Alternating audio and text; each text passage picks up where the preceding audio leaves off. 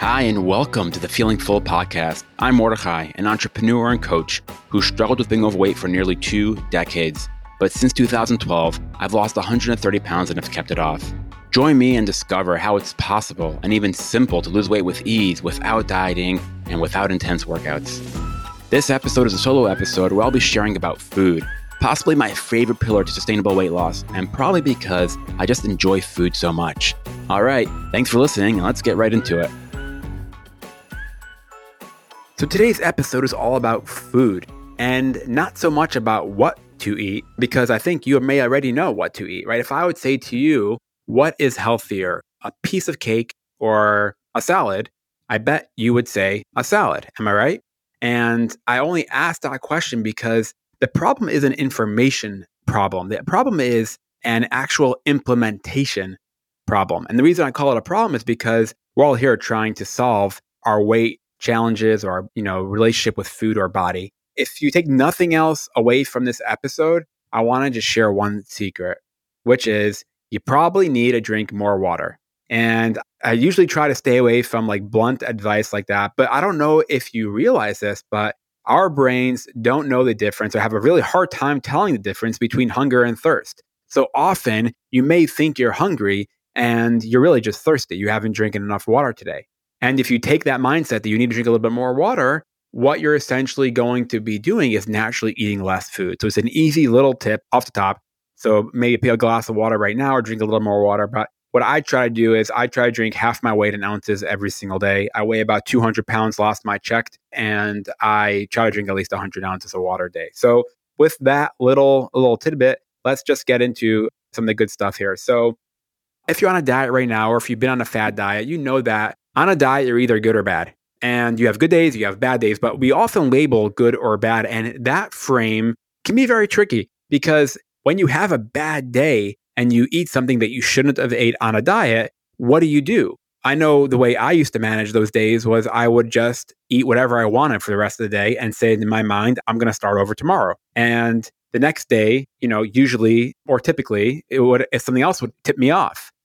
And I would say to myself, okay, we'll start tomorrow. And some days a week would go by before I started tomorrow. And some days I would this I would be okay for a week or two or a month or two. And so something else tripped me up. And I would say, I'm going to start tomorrow. And that cycle of starting tomorrow became it was a decade theme or two decades for me. So I just want to encourage you that when you actually commit to having a new lifestyle and actually changing, doing the inner work and making the changes, you really start to feel more connected to the journey as opposed to the end goal. And there is really no starting tomorrow. If you have something that you don't want to be eating and it's not healthy for you for whatever reason, all you need to do is the next meal you're back on. You don't have to wait a whole day because what happens is when you wait a whole day, you end up putting on an extra pound or two just from eating all the excess food you are because now you're off. And tomorrow you're going to have to restrict yourself, which is no fun, which is why people have the mindset of actually starting tomorrow.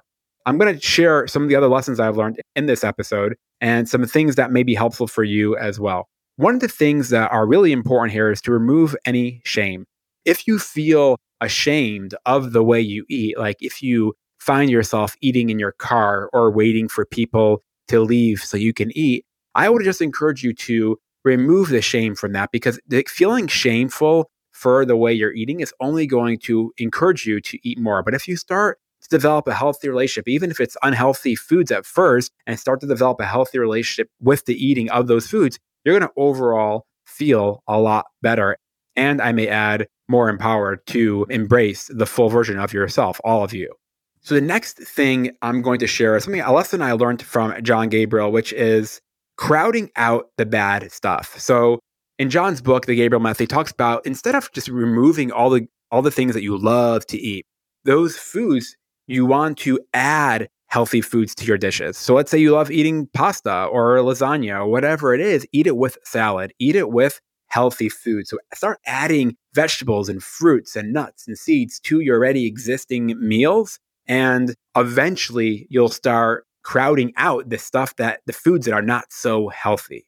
And another thing that Jon talks about in his book is the idea of giving yourself permission to eat whatever you want in the beginning and listening to your body. And I know this can be really tricky for a lot of us. So take it with a grain of salt if it's good for you. But this really worked for me. I remember after reading Jon's book, I literally felt the like the freest person. I walked into my kitchen feeling really empowered, feeling, wow, I can eat whatever I wanted because on a diet, I've been on diets my entire life and I never told myself that I can actually eat whatever I wanted. I never gave myself that permission. Even when I was eating the things that weren't healthy for me, I was feeling like I was doing something wrong. It's taking away that you're doing anything wrong, taking away the idea of restriction, and just allowing yourself to, for once, just enjoy whatever you want to eat. So, another thing is surrounding yourself with people who eat healthy.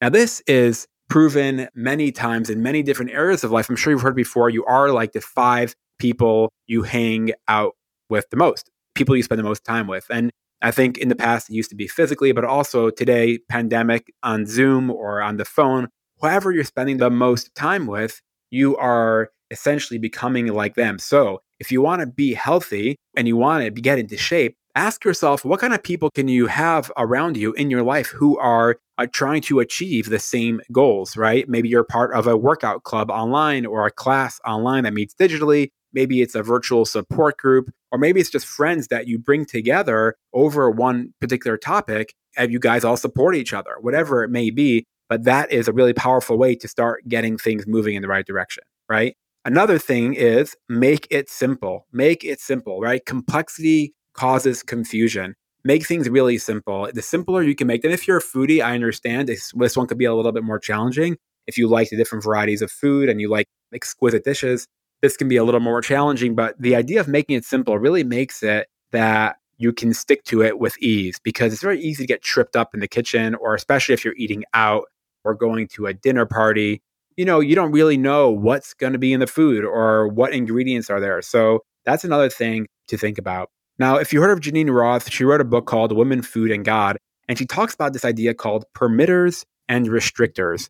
It's fascinating to me because permitters are people who love to give themselves permission based on their emotions. They love to feel like they can have and enjoy whatever they want to eat. And restrictors are the exact opposite. They want to, you know, you want to feel like you're in control. So you don't want to have anything that's outside of your exact parameters. And without exact parameters and measurements, you feel unsafe. So I think that's also really important to think about. Are you a permitter primarily or a restrictor? And I think we all have both tendencies in ourselves. So it's really interesting when you know what your primary tendency is. It just helps you navigate things with a lot more ease. Okay, so let's talk about food. What should you eat, right? Essentially, food is a big indicator as to how you feel, right? And how you feel about your body, how you feel about your overall energy, and how much you weigh. So, any food in its natural form from the earth, from the ground, I'm allowed to have. Now, I stay away from foods that don't make me feel good, like wheat and corn and some other foods as well. But overall, I would say for 90% of foods that come from nature, or 95% of foods that come from nature, I don't restrict myself in terms of what I allow myself to eat and what I, not, what I won't eat. Whole 30 is very similar. Whole 30, you know, it's basically the idea of eating real foods, eating real foods, whether it's fruits, vegetables, nuts, seeds. And if you like to eat animal protein, every body is different. There's no judgments. And I don't believe there's one way, one recipe for everybody. So it's really about learning and listening to your body. And the more you get in touch with that, you'll start to be able to navigate what is what gives you energy and what doesn't give you energy. Like, for example, I just sampled out some green split peas the other day, and I realized right after eating them, I had no energy for a good hour. I was on the couch, couldn't keep my eyes open, couldn't have a, a coherent conversation. And I realized that whatever it is, my body is sensitive to that food.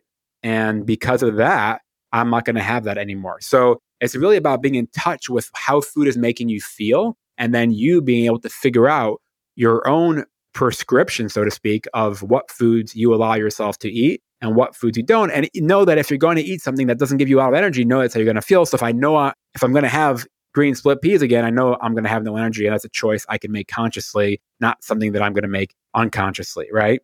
The whole idea with food is if you think about our modern civilization, a lot of the food like products that you find in stores, you know, whether it's taffies, candies, a lot of chocolate, chips, pizzas, all the things, donuts, all the things, pretzels, all the things that you're going to find in a, in a gas station or a supermarket, most of these foods aren't really food. You know, 100 years ago, we didn't have all these products. They're really food like products. And if you're going to treat your body like it deserves, think about your body for a second. How many bodies are you going to get? You only get one body. If I bought a Lamborghini, I wouldn't be putting in Gatorade into the car or low fuel gas. I'd want to run really well. And that's a car that I can buy again. That's a car that I can make more money and buy it again. But with a body, we don't necessarily think about it in this frame. And I think it's really powerful when you start to think about your body as this vehicle that's taking you through life. And you're only going to get one body. So it's really important to think about food. If you're putting in real food into your body, you're nurturing yourself with high density, high energetic food with all types of nutrients that are really are going to support your life and your operating system and the way you think. And because of that, you're going to be able to live a very different life than you would otherwise, right?